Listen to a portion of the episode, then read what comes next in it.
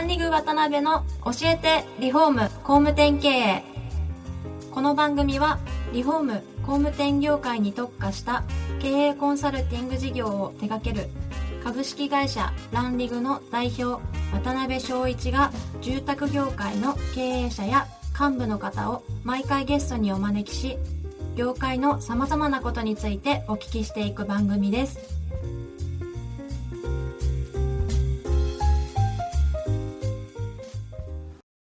皆さんこんにちは。さあ今週も始まりました。ランリング渡辺の教えてリフォーム工務店経営。第83回目。アシスタントの牛久保です。パーソナリティの渡辺翔一です。渡辺さん今週もよろしくお願いしまよろしすくお願いします。今回も前回に引き続き、パッシオの代表、岡崎社長にお越しいただいております。はい岡崎さんよろしくお願いします。よろしくお願いします。お願いします前回もですね、まあちょっと楽しすぎて、また時間が、あの、オーバーしてしまったんですけど、ちょっと途中になっちゃったんですが、岡崎さんやっぱりこう、お話聞いてて本当にプロ経営者だなっていうのが、本当にひしひしに伝わってくるんですが、なんかその岡崎さんがご自身で、会社やるにあたって一番こう大事にされてる考え方とか、まあ大きな枠組みとか、そういったものって何かあるんですか？意識されてることとかで。はい。はい、もちろんはいいろいろね大事な要素っていうのはあるんですけど、そうでしょうねその中でも最もというと僕はやっぱりすごい製品を作ることだと思うんですね。なるほど、なるほど。っていうのはもはいうすごい製品さえあればうんめちゃくちゃ会社は儲かるしはい。お客さんも喜ぶしん社員もやる気が出るんですよねはい。全てを解決すると思うんですね。なるほど、なるほど。で例えばですけどもうんうーん iPhone はい。まあ、アップル社っていうのはおそらく20年前はん日本人のほとんどが持ってないんですよ、アップル社の商品。そうでしょうね。はい。だけど今、あの会社も20兆円ぐらいの日本円でいうと会社になってますけれども、まあ、パッと見たら今、アップル社の商品っていうのは、はい iPhone にしたって、うん MacBook にしたって、皆さんも持ってるってことは、あれば製品がすごいからなんですようんうんうん。すごい製品だからですね。はいでで、例えばですけど、日本のじゃあ家電メーカーさん見たときに、ビッグカメラとか行くと、ほとんどもう似たか寄ったかの製品を何十社もはい。何社も出してると、んであれはもう、そもそも開発の段階で、開発部長なり社長なりがはい、似たか寄ったかの商品を GO しちゃってるわけですよ。うん、そすよね。そもそもほとんど競争と終わらない、あの変わらないものを出してる時点でもうダメなんですよね。そもそももう、まあ、僕よく言ってるんですけど、同じ価格だったらはい。価値が倍、うんうんうん同じ価値だったらか金額半額。このもう価値と価格の差でお客さんは買いますから、もうそもそも圧倒的な商品を作ろうと思わなきゃいけません、うん。そもそも。で、圧倒的な、もう例えばうちの商品で言うと、え、はい。カラーズでこれだけの屋上でこの価格ですかと、で僕はもう最初にその価格を決めます、はい。僕は価格を決めて、製品のスペックを決めて、うん。競合と見たときに、これも絶対にあっという間にも説明なく買ってもらえるという状況を作って、でだったらこれぐらいの販管費で、うん。要は売らないといけないな、これぐらいの粗利で黒字化できるような逆算していくんですよね。で、営業利益はこれぐらい取るぞと。なるほどなるほど。で、そこから僕はもうビジネスを作っていくんで、なるほどねもうでもそのすべてどこに焦点を当ててるかというと、もうすごい製品ですね。はあもうこれはもう僕は、そうですね、もう経営の僕のキャリアの中で、もう14年ぐらいは経営者やってきたときに、はい常に製品が弱い事業なりは苦しむ。でも製品が強ければ、もうすべてがそこから正回転していくんですよ。でも、ほとんどの会社さんがすごい製品はいを作ることに、そもそもそれはもう放棄しちゃってて。で、社員教育だとか、うん営業だとか、売り方とかね。とかっていんんうことに言ってるんですけど、そもそもやっぱ製品ですね。うんなるほどね。僕はもうそこはもう僕の哲学ですね。うんうんうんえーで、まあ、もう一つ言うとすると、はいまあ、それと、もうそれにほぼ表裏一体なんですよね。はい絞ることなんですよ。絞りなんですよね。フォーカスするとフォーカスなんですよ。うんうんうんで、例えばですけど、はいもう、僕の商品なんて1個しかないわけですよ。はいはい、そうですよね。1個しかなくて、色2個なんですね。うんうんで、これしかないと、例えば社員のはいオペレーション上のミス減りますよね。そうですねで、仕入れ先も絞れますよね。うんうんあらゆる経費が減るんですよ。うんうんで、絞るっていうことはもう製品も絞ること、オペレーションも絞る。絞れば絞るほど会社はスムーズにいくんですね。ミスも減る。ありとあらゆることが。で、だけど、絞るとはい経営者って不安に駆られてね、はい。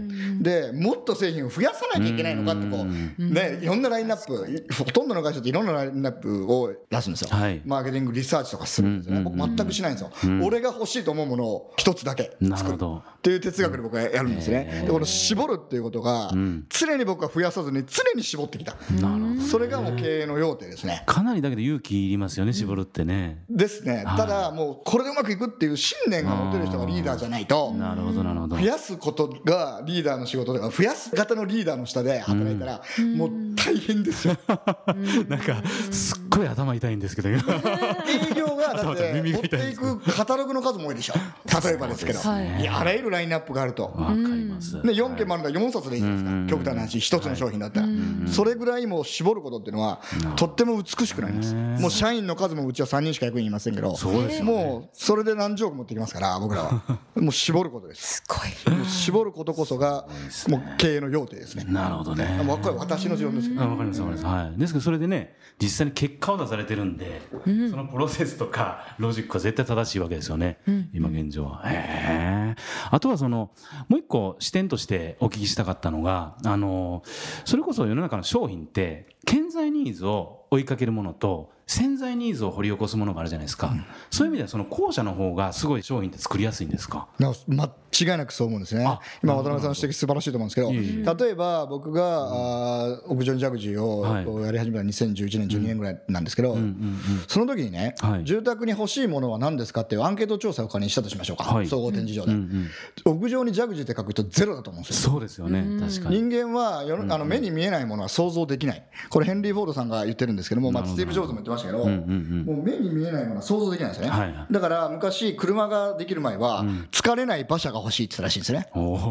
でも車とはいかないわけですよ。まあ、車って疲れない馬車みたいなもんじゃないですか。っていうように人間は目にないものはイマジネーションできないんですよ。で僕は屋上にジャグジーを作って「いやこれ買える価格ですよ」って言ったら、そこから欲しかったんだとか、これ欲しいっていうのができてきたんですよね。ね。だから僕はもう全くリサーチはしません。もう自分がイマジネーションして、自分が欲しいこういうもん欲しい。でこの価格で買えるんだったら、多くの人買うだろうっていうことを感性を大事にしますね。なるほどね、そっか。ほんならそうか。やっぱり後者のその掘り起こして新しい価値を世の中に作り出すっていうことがやっぱり一つの大きなポイントだっていうことですよね。えええまあ、そんな岡崎さんがもし今ねパートナーとして全国に成功店いらっしゃると思うんですけどそういう住宅会社を実際に経営されるとしたらですねどういうこう経営をされるのかなっていうのはすごい興味深く聞いてみたいんですけど。はい、はい。あのまあ僕も工務店の社長の友達が多いんでね、トムちゃんだったらどうするのってよく聞かれるんですよ。そうでしょうね。でまずですね、まあステップがあると思うんですよ。例えば今もう100頭ぐらい売ってて、20億ぐらいの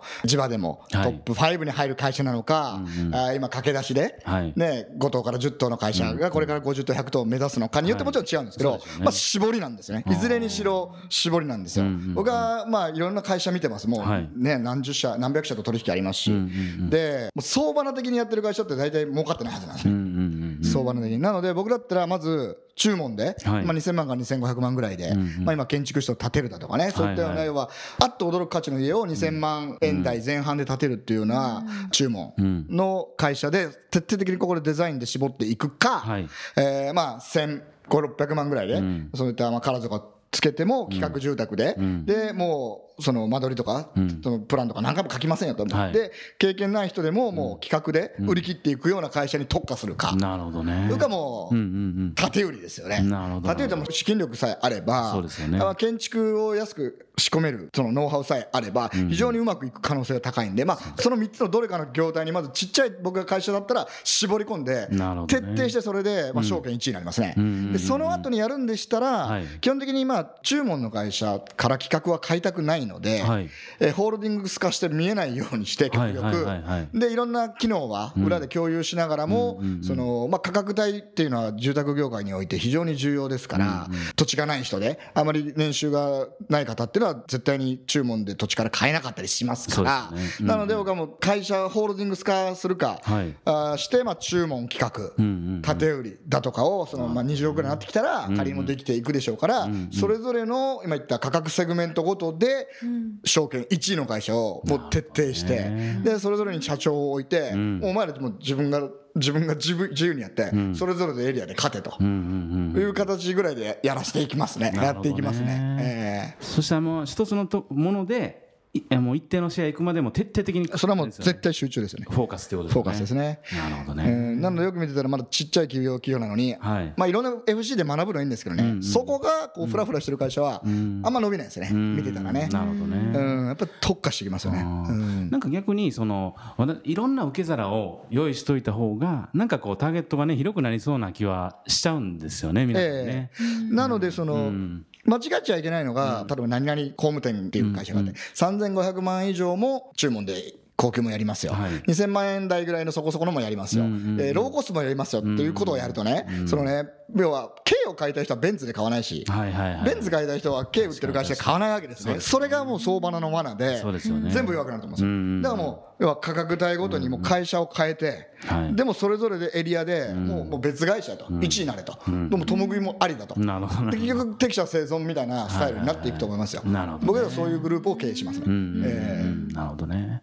なんかだいぶ世の中って変わってきてますねそう考えると。昔はねなんかいろんなものがこうたくさんあるみたたいなものがねマーケットが大きい時は受け皿としてなったんでしょうけど。そうですね。マーケットが成長してる時ですね、はい、成長してる時っていうのはあのいろんなことが、うんうん、ものも売れていきますし、うんうん、いろんなラインナップを広げていくことが、はい、まあ、あのマーケティングのセオリー上もいいことなんですけども、うんうんうん、成熟期って本当に欲しいものしか買わないわけですねはい、そうですね。そうするといらない機能だとかいろんなコストがかかってるのを逆に絞り込んでいって、うんうんうん、本当に欲しいのこれだけでしょ、みたいなクリアな商品の方が売れるんですね。成熟期は。はいいやむちゃむちゃ勉強になります。むちゃくちゃ勉強になりますしむちゃくちゃ耳と頭が痛い話なんですけど。